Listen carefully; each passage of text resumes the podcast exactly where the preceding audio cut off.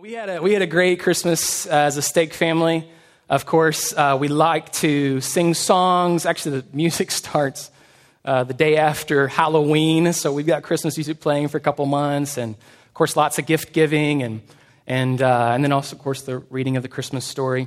Um, one of our favorite things to do is to watch Christmas movies. You guys like to do this? Yeah. So, White Christmas, Miracle on thirty-fourth Street, Polar Express, and of course, because I love my wife, lots of Christmas Hallmark movies, you know, the ones with great acting and surprise endings, and those those cameo appearances by our favorite actors from the nineteen eighties. Uh, I think I saw Joey Lawrence on one of them recently.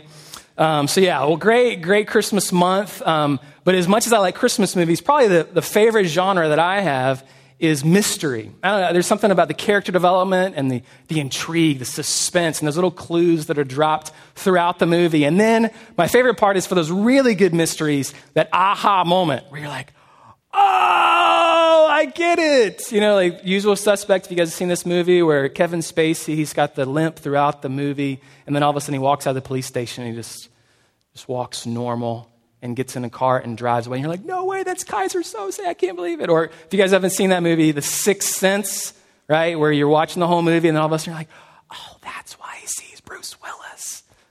He's dead. And you're like, oh my goodness, it's crazy. Well, I love I love mysteries, and, and today we're going to examine a mystery.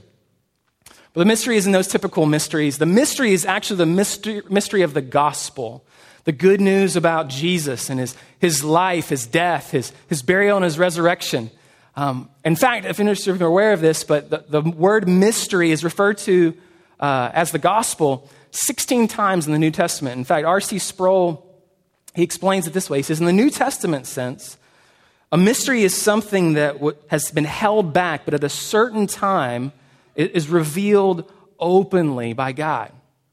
And so, Um, it's not like God is like, oh, I wonder what's going to happen. No, it, it's not mysterious to him. It's a mystery that he's held back until just the right time. And so the mystery of the gospel, of course, um, through through wasn't a step-by-step process that he revealed to his people. And it's, instead, it was it was lots of foreshadowing and, and forecasting and, and promises. And, and the people of God are wondering, what is going to happen? How is God going to rescue his people? How's God going to destroy all the enemies? How is he going to restore all things? How is he going to bring his kingdom on earth the way that it is in heaven? And so the, the people are yearning and longing and hoping and waiting for this mystery to be revealed. And of course, as we know, we just celebrated Christmas, we know that the mystery of the gospel is this, that Jesus was sent by his Father and humbled himself, became flesh and dwelled among his people, and died on a cross to rescue his people from sin. Incredible mystery of the gospel. It's now been revealed to all those who the Holy Spirit has worked in their hearts, one heart at a time. And if you're not if you're not um, familiar with this, we've actually been walking through the book of Acts. We took a few weeks break uh, for Advent, but now we're jumping back into Acts today. And um, if, if if you don't know this, um, the book of Acts is it's it's about the mystery of the gospel being revealed to God's people, and it begins in Jerusalem. And then it moves to Judea and then Samaria. And now it's moving to the ends of the earth. And so we're going to jump into Acts chapter ten. And we're actually going to look at another aspect of the mystery of the gospel. You know, like a beautiful diamond that you turn it in the light and you begin to see new, beautiful things. Uh, in the same way, we're going to turn the gospel diamond this morning. And we're going to see that the mystery of the gospel is not just that God sent his son Jesus to die for his people, but that Jesus came to die for his people all around the world. He didn't die just for the Jews, but for the Gentiles as well, for all nations. And the Apostle Paul really captures this mystery of the gospel being revealed in one, in one sentence. In Ephesians chapter three, verse six, it says this, it says, this mystery is the mystery that the Gentiles are fellow heirs, members of the same body, and partakers of the promise in Christ Jesus through the gospel. And so because it's such a profound mystery, and this is a significant part in the history of the church, we're actually going to spend two weeks on Acts chapter ten. And uh, we're going to we're going to jump in here. But before we do, let me just ask God to bless our time together. Um, so will you pray with me? God, we just want to come to you with thanksgiving that you have revealed your mystery to us. That Jesus would take the form of a bondservant and become obedient to the point of death, even death on a cross, so that we could experience freedom and forgiveness. We thank you for that mystery being revealed to us. And we thank you also, God, that this mystery um, is, is for all people. And I pray that as we dig into your word this morning, that your Spirit would, would make these truths real in our hearts, um, that your Spirit would convict us where we need to be convicted us, and, and encourage us where we need to be con- encouraged, and, and guide where we need to be guided. Holy Spirit, please come now. Fill up our hearts to overflowing with joy and peace and, and trust as we look into your word this morning. We pray this in Jesus' name. Amen. All right, well, today's, today's uh, sermon is entitled "The Mystery Revealed." And uh, like any good mystery, we're gonna we're gonna take it one scene at a time. And so, scene one is Cornelius and his vision. Scene two is is Peter and his vision. And then scene three is what I call the aha moment for Peter. Okay, so scene one. Just jump jump in here with me. We're gonna read verses one and two to kind of get the, the lay of the land. It says, at Caesarea, at Caesarea, there was a man named Cornelius, a centurion of what was known as the Italian cohort. A devout man who feared God with all his household, gave alms generously to the poor, and prayed continually to God. And let's just pause there real quick. So we're introduced to Cornelius, and he is a centurion, which is just a non-commissioned officer in the Roman army, but a very important role. It's not high-ranking, but it's really the backbone of the, of the whole Roman legion. And he commands about one hundred men, and it says that he's stationed in Caesarea, which is kind of a garrison uh, city named after Augustus Caesar. It's on the Mediterranean Sea. It's a port city, and it's kind of the administrative capital of the of the province of, of Judea. And uh, it also says here in verse two, it says that he is a devout man. He fears God with all his household. He, he gave alms generously to the poor and prayed continually to God. So while we don't know all the details, we can we can probably guess that as a Roman, he was introduced to all the Roman gods. And maybe even for a while, he believed in them. But then he comes to Caesarea, and he meets the Jews, and he's introduced to the God of the Jews, the Yahweh. And he believes in this one true God. And he begins to, to spend time um, with God's people and goes to the synagogue, and he, and he gives alms generously to the poor. And it says he prays to God continually. And, and actually, verse twenty-two, it says he was respected by the Jewish people. He was a he was a God-fearer. Um, and so God has, has clearly been working in his heart. But there's a there's a problem for Cornelius. He is still a Gentile. He's an outsider. Because he hadn't completely converted to Judaism by, by being circumcised. And kids, if you don't know what that is, you can ask your mom or your dad when you get home. Um, you know, because of that, no Jew could enter into his home. And also, no Jew would ever invite Cornelius and his family into their homes. And not only that, was he an outsider towards the Jews, but, but they told him he was also an outsider towards God. And he wasn't allowed to enjoy the grace and the favor and the love and the blessing of God like the Jews. And so, though he prayed to God and he longed to have a relationship with God, God was, God was still distant to him. And this this really summarizes, Cornelius is a, is a picture of all the Gentiles this time. A people made in the image of God, but completely rejected by the very people, the Jews, that claim to know and believe in the one true God. And not only that, but because of the Jews' understanding of Scripture and salvation, the Gentile people were rejected by God as well. But it's cool, because God then turns the gospel diamond, and he begins to reveal himself to Cornelius through a vision. So let's jump into verse three. It says, about the ninth hour, which is about three o'clock in the afternoon, um, he saw clearly in a vision an angel of God come in and say to him, Cornelius! Cornelius stared at him in terror and said, what is it, Lord? And the angel said to him, your prayers and your alms have ascended as a memorial before God. So just, just real quick, Cornelius, you're not an outsider. Even though you're not a Jew, your prayers have been heard and they have been accepted by God. Let's keep reading. And now send men to Joppa and bring one Simon, who is called Peter. He's lodging with one Simon, a tanner, whose house is by the seaside. When the angel who spoke to him had departed, he called two of his servants and a devout soldier from among those who attended him. And having related everything to them, he sent them to Joppa. And so at this point, I mean, Cornelius just must be beside himself. God has been preparing Cornelius for this moment for a long time. And now this moment is here. And all along, Cornelius thought that he could never hear from God, that he could never have a true relationship with God, and praying and yearning and hoping to know God. Now he realizes that, that God has heard his prayers and hasn't rejected him the way that the Jews said that he would. Instead, God is, God, he's heard his prayers. He's answering them. And, and it looks like Cornelius' wait is finally over. I just want to ask a, a real quick question. Have you ever felt like an outsider?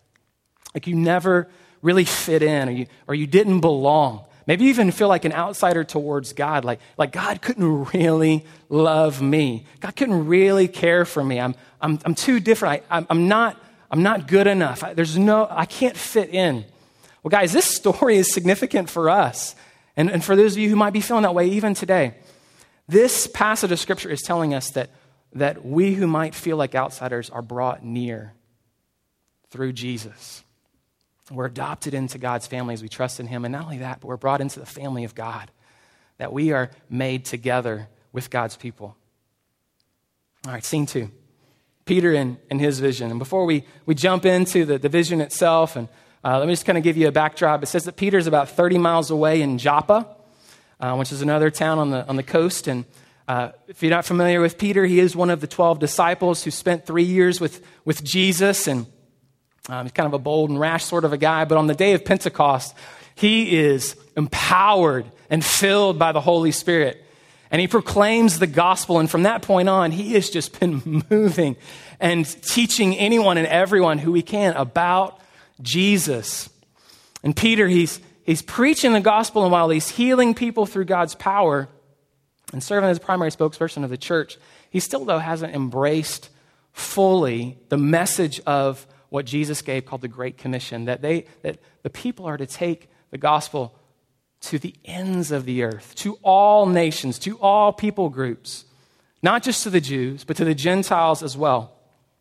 But like any good mystery, um, we're given some clues that something within Peter is beginning to change. And we're given that clue at the end of chapter nine, where it says that, that Peter stayed in Joppa for many days with one Simon, a tanner. And if you guys weren't here a few weeks ago, Pastor Dave talked about this, that Um, in the Jews' eyes, tanners were seen as some of the most despised people because they had to make leather and deal with dead animal skins, which made them ceremonially unclean. They couldn't worship in the temple. And not only that, but they had, in order to soften and smooth out the leather, they had to use animal dung, which is quite disgusting, of course.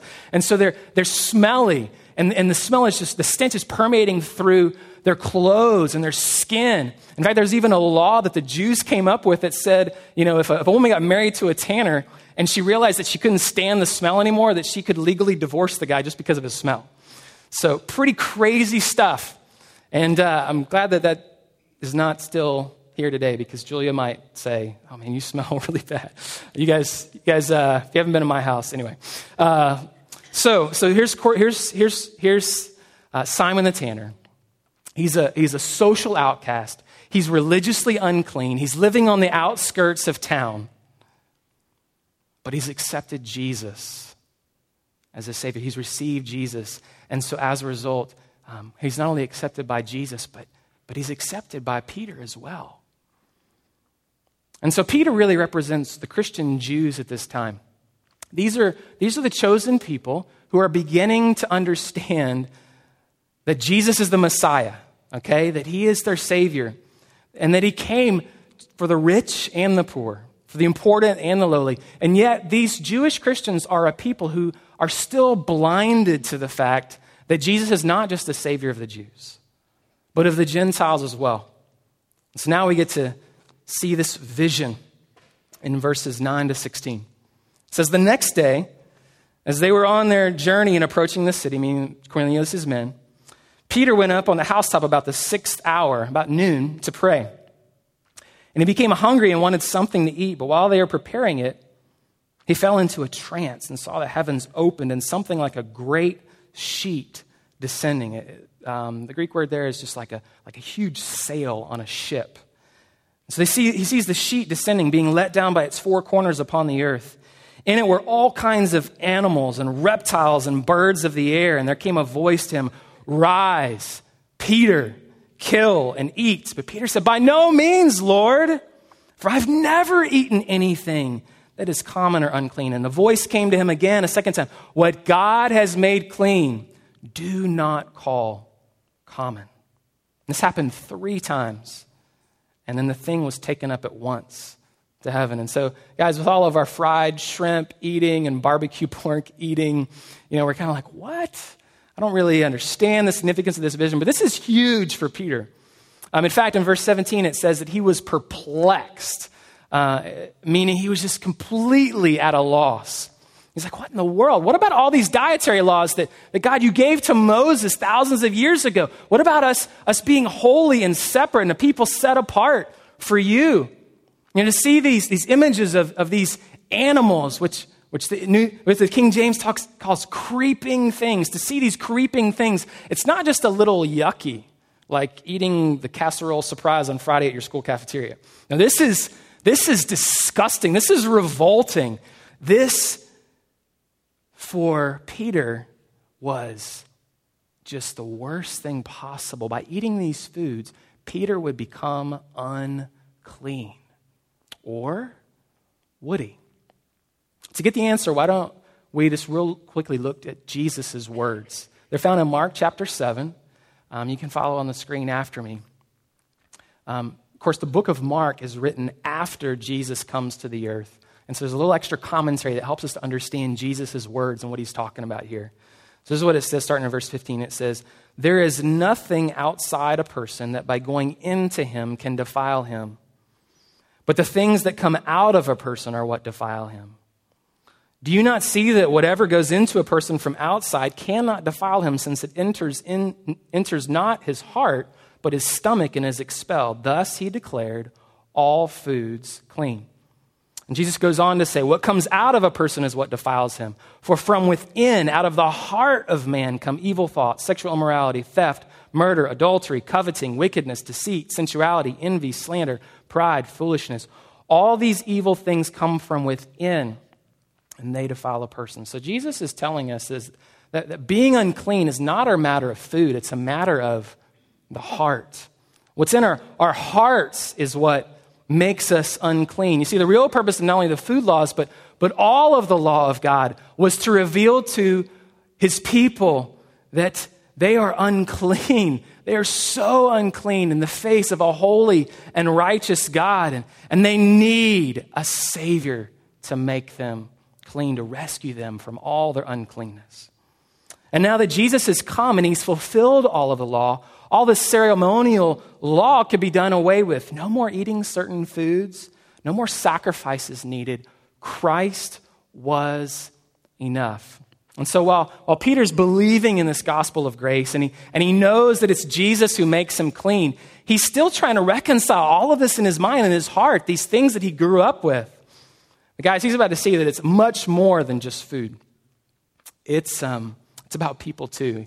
Peter's about to, the Matrix says, you know, take the red pill and just see how far the rabbit hole really goes. And so let's keep reading verses seventeen and following. It says, "Now while Peter was inwardly perplexed as to what the vision that he had seen might mean, behold, the men who were sent by Cornelius, having made inquiry for Simon's house, stood at the gate and called out to ask whether Simon, who was called Peter, was lodging there. And while Peter was pondering the vision, the Spirit said to him, 'Behold, three men are looking for you. Rise and go down and accompany them without hesitation, for I have sent them.' Peter went down to the men and said, 'I am the one you are looking for. What is the reason for your coming?' And they said, 'Cornelius, a centurion, an upright and God-fearing man who is well spoken of by the whole Jewish nation, was directed by a holy angel to send for you to come to his house and to hear what you have to say.' So he invited them in to be his guests." And so while, while Peter's pondering the meaning of this vision and trying to figure out what it's all about, the men from Cornelius arrive, and the Holy Spirit, of course, tells Peter to greet the men and, and go with them without hesitation. And so Peter goes downstairs, and when he gets downstairs, what? Gentiles? those unclean people, the people that, that are not worthy of my presence, they're, they're despised and they're revolting people that, that the Jews call dogs and are unfit to even eat the crumbs from a Jew's table. Those people?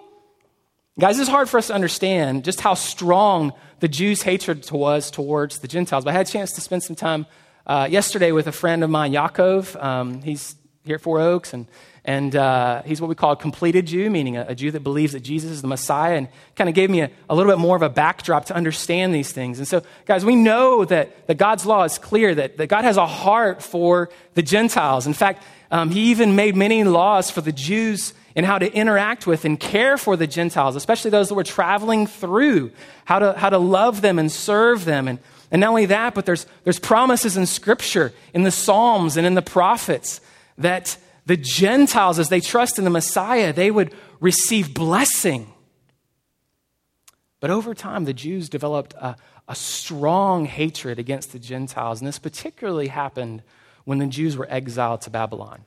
And while they were over there, the Jewish leaders, instead of looking inwardly at their own hearts and seeing how they were being judged by God because of their, their worship of false gods, instead they blamed everything on the Gentiles.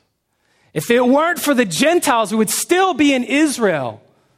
If it weren't for the Gentiles, we would be clean. We would be accepted by God.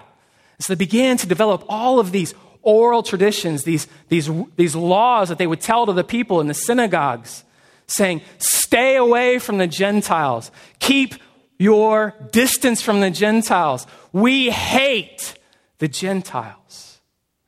Strong, strong, strong words. There were, there were laws even where, where a Jew could not stand in the shadow of a tree that was owned by a Gentile because they would be made unclean. John Stott puts it this way. It is difficult for us to grasp the impassable gulf in those days between the Jews on the one hand and the Gentiles on the other. Not that the Old Testament countenanced such a divide. It affirmed that God had a purpose for the Gentiles. By choosing and blessing the Jews, he intended to bless all the families of the earth. The tragedy was that Israel twisted this doctrine of election into one of favoritism, became filled with racial pride and hatred, despised the Gentiles as dogs, and developed traditions that kept them apart. No Orthodox Jew would ever enter the home of a Gentile. All familiar intercourse with Gentiles was forbidden. And as we mentioned earlier, the Jews had gotten it all wrong. They have focused everything on what's outside of them rather than on their own hearts. They tried to measure up to a list of do's and don'ts in order to make themselves clean before God, rather than recognizing that the real source of uncleanness was their own hatred and sin. And instead of looking to the Savior to make them clean, they tried to fulfill all of these oral traditions that they made up in order to make themselves clean. And guys, I just ask, like, what is it? What is it that leads to, to prejudice and racism? I, I think it's fear. Uh, and I think more than anything else, it's this. It's, it's being afraid that that person, fill in the blank for whoever that may, might be, that a person will make you unclean. And so now we can understand a little about what's going on in Peter's, his heart and his head. And all of these, these, these cultural and racial prejudices that, that Peter grew up with are being stripped away, and he's trying to figure out, what does this mean? And guys, Peter is afraid. He's afraid of becoming unclean.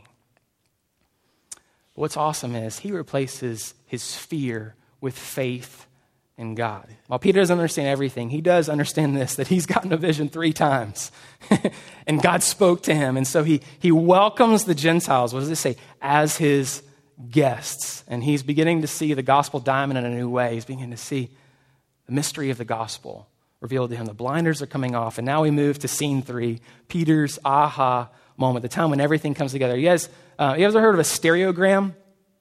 Um, I, I hadn't either, but I looked up on the internet. I knew there was this thing that I grew up with. And I was like, what is it called? It's called a stereogram. But basically, it's it's one of those pictures. It was popular when I was in high school where you, where you look at and you stare at it for a long time. And, and it's just this kind of blob. And then all of a sudden, boom, like to see the three D image, you know what I'm talking about? And you're like, oh. And some people with a lazy eye, they can get it really fast, I mean, it took me a really long time to figure it out. But once I saw it, I was like, oh, I get it. Awesome. Cool. That's what Peter's about to have. He's about to have one of those aha moments where he's like, oh, I get it. So let's read um, verses twenty-three b and following. It says, the next day he arose, meaning Peter arose, and went away with him, and some of the brothers from Joppa accompanied him. And on the following day, they entered Caesarea. Cornelius was expecting them, and he had called together his relatives and close friends. When Peter entered, Cornelius met him and fell down at his feet and worshiped him. But Peter lifted him up, saying, stand up. I too am a man.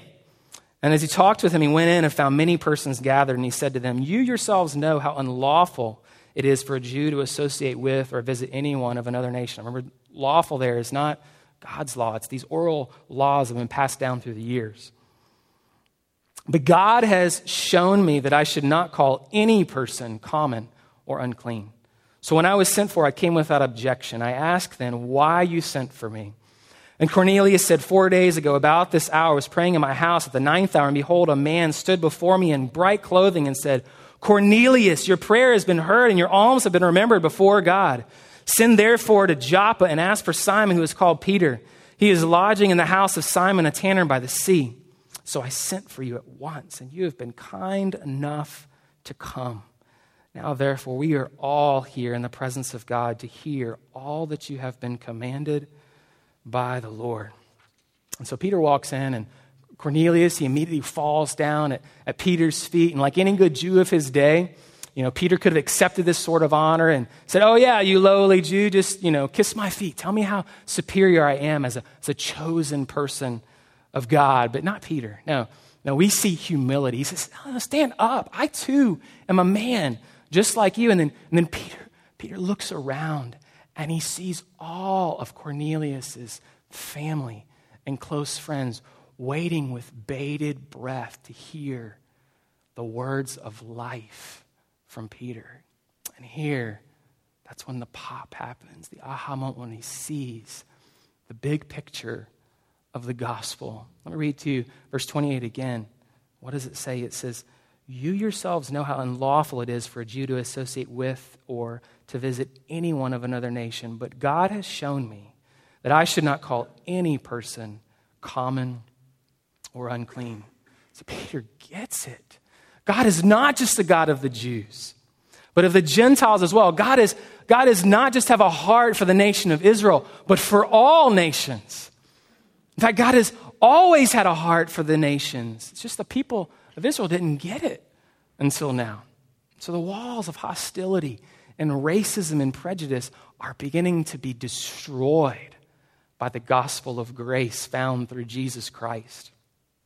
God's grace is for Jews and for Gentiles. And, and maybe as Peter's about ready to speak, he's, he's thinking of God's promise to Abraham, the father of the Jewish nation, Genesis twelve. And I will make you, make of you a great nation, and I will bless you and make your name great so that you will be a blessing. I will bless those who bless you, and him who dishonors you, I will curse. And in you, all the families of the earth, all the nations, all the people groups will be blessed. You see, Israel had missed its opportunity to bless the nations. They became isolated and separated and segregated. But now these Jewish believers, as a part of the church, are given a second chance. And Peter gets to be a part of it. Maybe Peter, before he started to speak, he thought of Isaiah's promise in Isaiah forty-nine six. It is too light a thing that you should be my servant to raise up the tribes of Jacob and to bring back the preserved of Israel. I will make you, meaning I will make you Jesus, as a light for the nations, that my salvation may reach to the end of the earth. And so Peter's just amazed. God's grace is for all the people. And now Peter is about to speak. If you guys want to hear what he has to say, you got to wait till next week. We're going to pause here, and I just want to want to take this next these next few minutes and say, okay, what does this aha moment for uh, mean for us? You know, how do we take what what is happening in Peter's heart and mind? How do we take it home with us? And I really think there's there's two applications here, two things that we can really grow from. One is gratitude towards God, and then number two is is grace towards all. So first, gratitude towards God. What we mean by that is, is that God's, as we're seeing this passage, God's heart is for you and for me. So maybe there are a few of you guys. I know we got, got a few Jews in the house. Amen. But, uh, but most of us are Gentiles. And so as we, as we look at this passage of Scripture, we see that we are the fulfillment of God's promise that, that he would set apart a people from himself, for himself from every tongue, tribe, and nation. This is, this is the beginning of our inclusion. Through Jesus, we are made clean. When we look to him and we trust in him as our Savior and Lord, our sin is washed away and we are forgiven. We are accepted. We are adopted and we are welcomed into God's presence both now and forever. Doctor H. A. Ironside, a famous pastor, said when his father was on his deathbed that this passage was on his lips. And his father kept saying, "A great sheet, wild beasts, and, and, and, and." He couldn't get out the rest of the words. And so a friend bent over and whispered, "John, it says creeping things." And he go, "Oh, yes, this is how I got in. Just a poor, good for nothing, creeping thing. But I got in." Guys, we should be filled with gratitude as we consider the gospel that is for you and for me, that God has rescued us out of darkness and brought us into his marvelous light through his son, Jesus, the light for the nations. But as much as we ought to grow in gratitude, I think something we need to even grow in more is what I would call grace towards all. Um, what do I mean by that? Well, I want to ask this question. Are there any barriers that you or I have put up to keep people from seeing and hearing and experiencing the gospel? Do you view any people as unclean, unworthy of the gospel? Maybe it's a certain race or nationality, uh, people with disabilities, people with mental illness, the homeless, a drug addict, a, a prostitute, a person with a, a criminal background. Uh, or maybe it's a classmate, kids at school, who is just kind of on the outside looking in and not fitting in. Or, or maybe it's a family member or a friend, close friend, who has deeply wronged you. And you've put up this wall of hostility. And you said, I, I, I'm, I'm going to write you off. You are unworthy of my time. You're unworthy of my love and my affection. You're unworthy of my conversation. Well, what does the gospel say to us? Listen to Peter's words again. "God has shown me that I should not call any person common or unclean." So here's the point.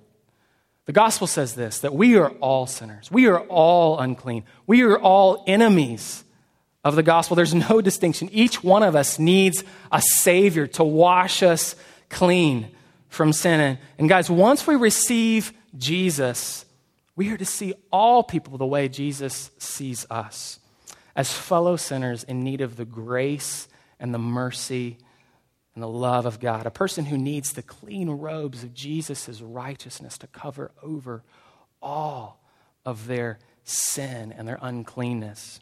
We're to show grace and proclaim grace to all people, white, black, Asian, Hispanic, rich, poor, strong, weak, important, lowly, lovely, unlovely. It's easy for us to show grace towards the lovely, but it is hard for us to show grace towards the unlovely. And guys, here's the biggest challenge for us. Um, I think we could, we, most of us, or if not all of us, would say, "Yeah, I totally, yeah, I agree. I absolutely agree. The gospel is for all." But here's here's where the rubber meets the road. There is a big difference between agreement and ownership. Agreement just means, "Yeah, I agree. Yeah, the gospel is for all people. Absolutely." Ownership means I will remove whatever barriers I have put up. I'm going to get out of my comfort zone, and I'm going to pursue people who are different than me, um, who have who have maybe caused harm against me. Maybe asking a neighbor or a coworker over for, for dinner who doesn't look like you, doesn't dress like you, who doesn't speak like you, doesn't act like you, because they're in need of the gospel. Maybe showing love to um, to a disabled person, or to the poor and providing care for them. Or maybe ownership means joyfully and sacrificially giving to missionaries who are crossing physical and cultural and language barriers and boundaries that they haven't put up, but that the people of God have put up so that they can reach the unreached people with the gospel. Um, guys, I'm not sure what it might mean for you as the Holy Spirit's maybe stirring your heart. Let me just tell you what it was like for me um, just a week and a half ago.